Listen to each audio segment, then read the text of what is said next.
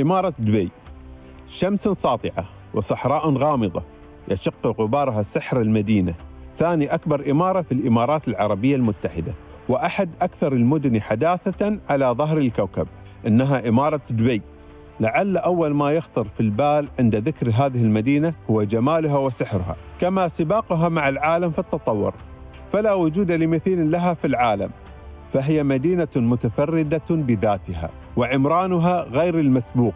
هذه المدينة مأهولة منذ أكثر من 200 عام وتعتبر ثنائية البحر واليابسة فيها مركزا للشعاب المرجانية التي يكثر فيها المحار المنتج للؤلؤ. فكانت هذه المدينة مركزا هاما لتجارة اللؤلؤ الطبيعي وهو مهنة أهلها في المنطقة. ومع بداية القرن العشرين أصبحت هذه المدينة ميناء مميزا حيث أخذ التجار يقصدونها من كل حدب وصوب.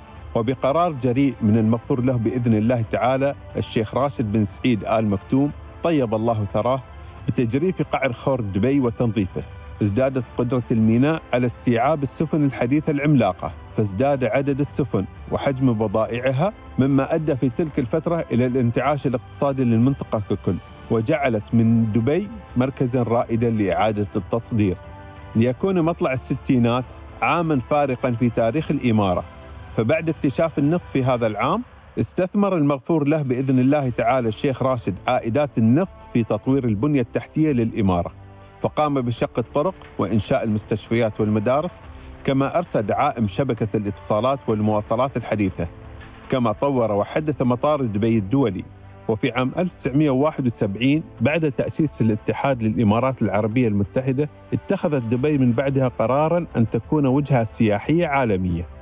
وبالفعل أصبحت الاستثمارات فيها ضخمة جدا وقفزت الإمارة قفزة نوعية في هذا المجال. من خلال تسهيل أمور المستثمرين والحكم بالقانون في المنطقة فصارت محل جذب كبير للسياح والمستثمرين.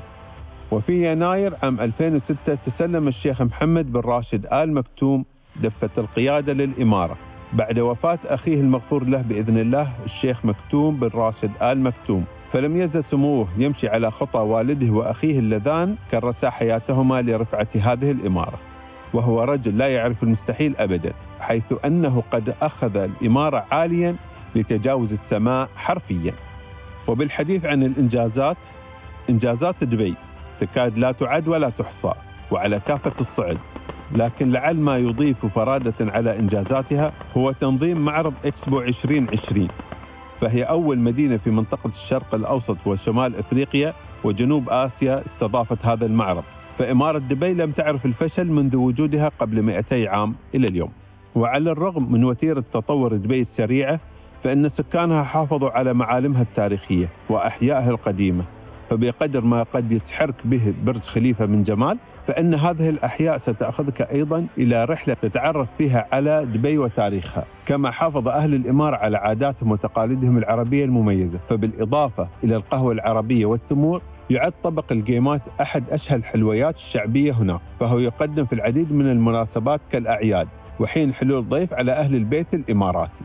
وبهذا تستطيع هذه المدينة أن تأخذك من التاريخ القديم لها إلى أكثر ما وصلت له البشرية من تطور.